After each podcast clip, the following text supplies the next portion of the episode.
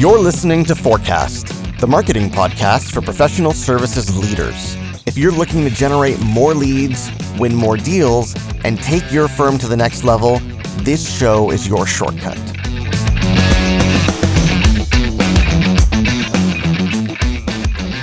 Hello, hello, and welcome back to the show. This is part three of our series on content marketing. And in this lesson, I'm going to show you a five step process to get started with content. Now, if you're not yet convinced that you need to get started with content, then please go back and listen to part one of this series, where I made the basic case for content marketing, where I explained why you, as a professional services firm, need to take content marketing very seriously. And also, while you're at it, listen to part two, where I told you the story of two different firms. One firm who took content marketing very seriously and the other that didn't. And you'll see why those two firms ended up with very, very different results because of that one difference.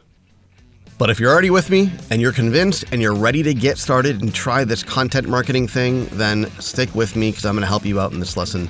Before we get into it, though, if you haven't yet joined us inside our free course on the five P's of lead generation for professional services firms, you're going to want to check that out right now. Inside the course, I will show you a proven step by step process to generate a flood of new business for your firm.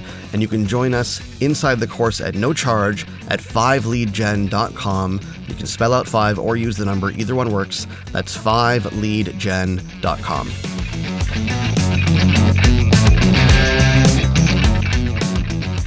let's dive into this five step process. Now, this is assuming that you haven't really done a whole lot of content marketing before. Maybe you've written some blog posts, or you've dabbled a bit here and there, but you haven't really gone through any kind of consistent, strategic content marketing process. So here's what I want you to do. Step one is to make a list of all the questions that are on your buyer's mind. See, the goal of content marketing is simply to build a bridge for the buyer. You want to build a bridge from the point at which the buyer realizes that they have a problem, but they're not really sure what to do about it, to the point where they've now decided that they want to hire you. That's your bridge, right? So, on one side of the bridge, the buyer knows they have a problem, not really sure what to do about it. At the other side of the bridge, they're ready to sign, not with anybody, but with you. So, in this first step, I want you to list all of the questions that a buyer would have between those two points. While they're walking that bridge, what are the questions that are on their minds?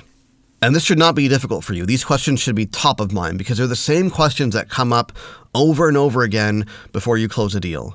That when you meet a new prospect, they're the same questions that they ask in that first meeting. They're the same questions that they ask when they're considering their options and trying to make a decision.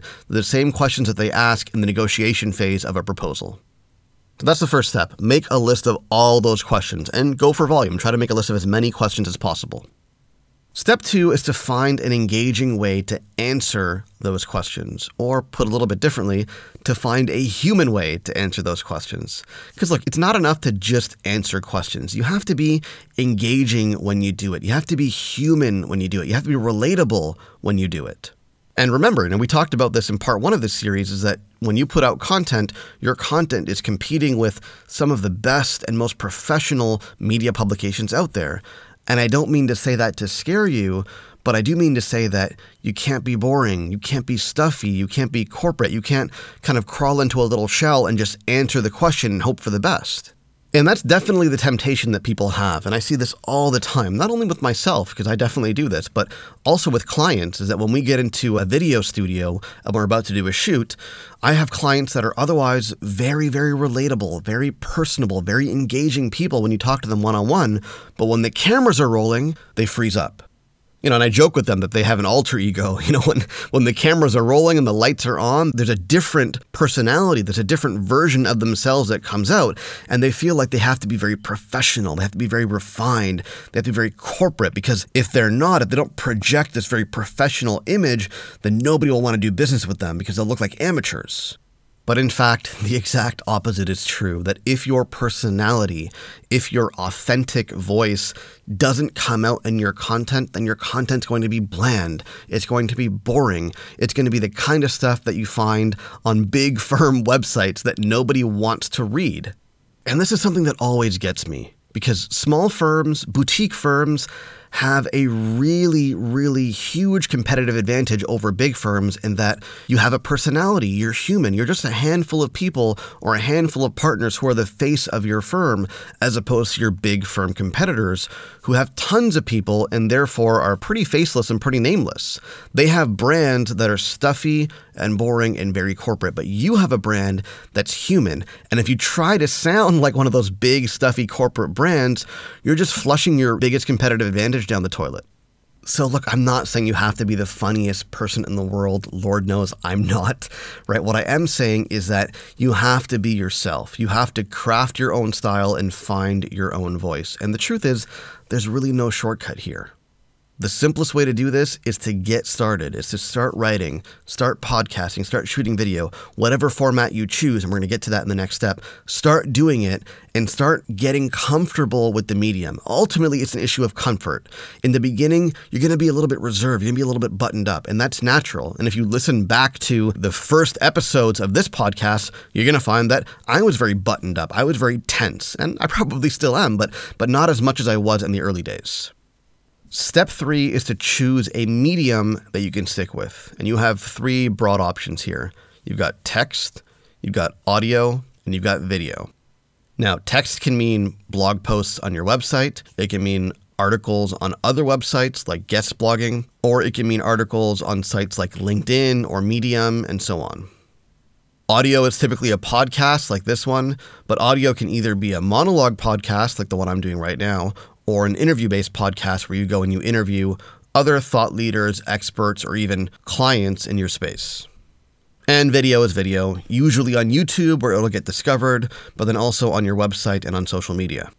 Now, there's no easy way to pick between these three formats. Ultimately, there's room for all three of them in your content mix, but that's probably getting ahead of ourselves. So, if you're new to producing content, if you haven't really dabbled in any of these before, my suggestion is to pick the one that you can most easily get started with. So, if you're most comfortable writing, start writing. If you're most comfortable speaking, start with audio or video. Do whatever you're most comfortable with because ultimately, the content itself the message, the things that you're saying, matter far more than the format or the medium. Focus on getting the content right, and the rest will follow. And remember, whatever you choose to start with, you can then repurpose that content for another medium when you're ready. For example, I've been podcasting now for a few months, and I believe this lesson is pushing episode 40. I'm not sure exactly, but it's it's high 30s. We're almost at 40. And what I have now is I've got 40 podcast lessons that are all potential articles. Each of these lessons can be transcribed and it can be edited and repurposed into an article. So when I decide to produce more articles, more text content, although I've done that in the past, but if I decide to do it again, then I've got a really strong base of content here that I've already created. And then there's video that when I decide to start doing more videos, and I've already started actually, I now have all this content that I can repurpose into video. And in fact, I began with that end in mind. So when I sat down and, and built this structure for my podcast, I said, look, I'm going to do a three episode format every week. And every week there will be a theme. And I'll have three lessons within that theme, right? And they'll be fairly shorter episodes, but they'll fit together within that theme. And now what I have is I have all the raw data and the raw content for me to then produce a video on each of those themes. So, content marketing could be one video, could be three videos, positioning, messaging, target market, and so on and so forth. But the point here is just get started with whatever format, whatever medium you are most comfortable with. Because the last thing that you want to do is to fiddle with the medium at the expense of communicating valuable content. Your focus in the early days should be on getting the right message out there, getting comfortable with the content and what you're saying, not getting used to being on camera or getting used to some new medium that you're not used to. The third step is to figure out where to put your content, and that's based on where your customers are. There's no sense in creating content if nobody can find it. And the mistake that people make here all the time is they create all this content, and much of it's very good, and then they put that content on their website. But nobody goes to their website. their website is not something that people typically pull up. It's not anybody's homepage, is it? So, on the one hand, it's good to put that content on the website because when you have a buyer who's heard of you and is considering hiring you and they go to your website, they find all that content, that's valuable, but it's not good from a discovery perspective. No one's going to find you through that content if it's only on your website. So, in addition to putting content on your website, you also want to put content in other places that'll get in front of your buyers. A couple of easy examples. One is industry publications. So, if there are large publications or large blogs in your industry on your topic, you can consider submitting a guest article. And most of these publications are actually run on guest driven submissions. They might have some columnists who are regular producers, but they almost always accept other submissions from guest writers. So that's a very easy way to get your content in front of a larger audience and then link back to your website. The second thing you can do, and this is actually much more accessible and easy to get started with, is publish on LinkedIn. That if you have an audience on LinkedIn, and if you don't have an audience on LinkedIn, you should certainly build one either way, but put your content on LinkedIn so that other professionals that you're connected with, and even those that you're not connected with, can have access to that content because they're on LinkedIn. They're not on your website, but they're on LinkedIn. And the fifth and final step is to commit to a schedule commit to a schedule that you can work with, something that you can follow through on for the foreseeable future. I would recommend taking this one quarter at a time. So, like the next 12 week period, ask yourself how much content can I create and release in the next 12 weeks. And don't feel forced or obliged to do something weekly. It doesn't have to be weekly. And I've got a client who is an engineer, he's got his own engineering firm, and he produces these very, very detailed, very, very technical articles that really each one could be a report on its own. And he publishes these on LinkedIn. And when I first said, hey, why don't you do this weekly? He laughed because there's so much effort that goes into each of these articles that it's just impossible to do weekly. And it's actually not even a good idea because they're so dense that he finds that he gets consistent traction and attention for those articles for two to three weeks. So it actually wouldn't make sense to do it weekly because you'd then be shortcutting the potential that each piece has. So in his case, he's publishing monthly, but I do think that is kind of an upper limit, that you want to be somewhere in that weekly to monthly range. Weekly is good. More than that, especially if you're just getting started, it's probably not advisable monthly would be kind of the least. I wouldn't do any less than monthly because part of the point of content marketing is to remain top of mind and to re- remain relevant and to be consistent. And it's hard to develop that consistency and that relevancy and that top of mind awareness if you're not pu- publishing at least monthly. And then, you know, somewhere in between might be bi weekly. But generally, I think for most people, weekly or monthly are two pretty good options to start with.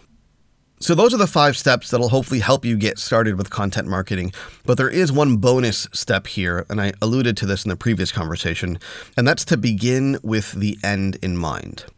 There's no doubt that this content marketing process and the process of creating and distributing content is a ton of work. So, you want to make sure that you're getting as much value out of this process as possible. And one way to do that is to repurpose your content as much as you can. So, what I recommend doing here is to think in quarterly chunks, to think in 12 week chunks, and to aim to have one big piece of content released every 12 weeks.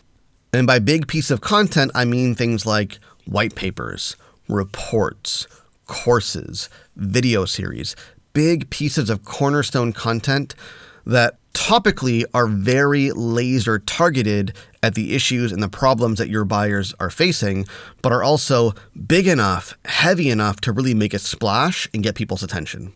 So, for example, let's say that you decide that you're going to write a detailed technical white paper every quarter.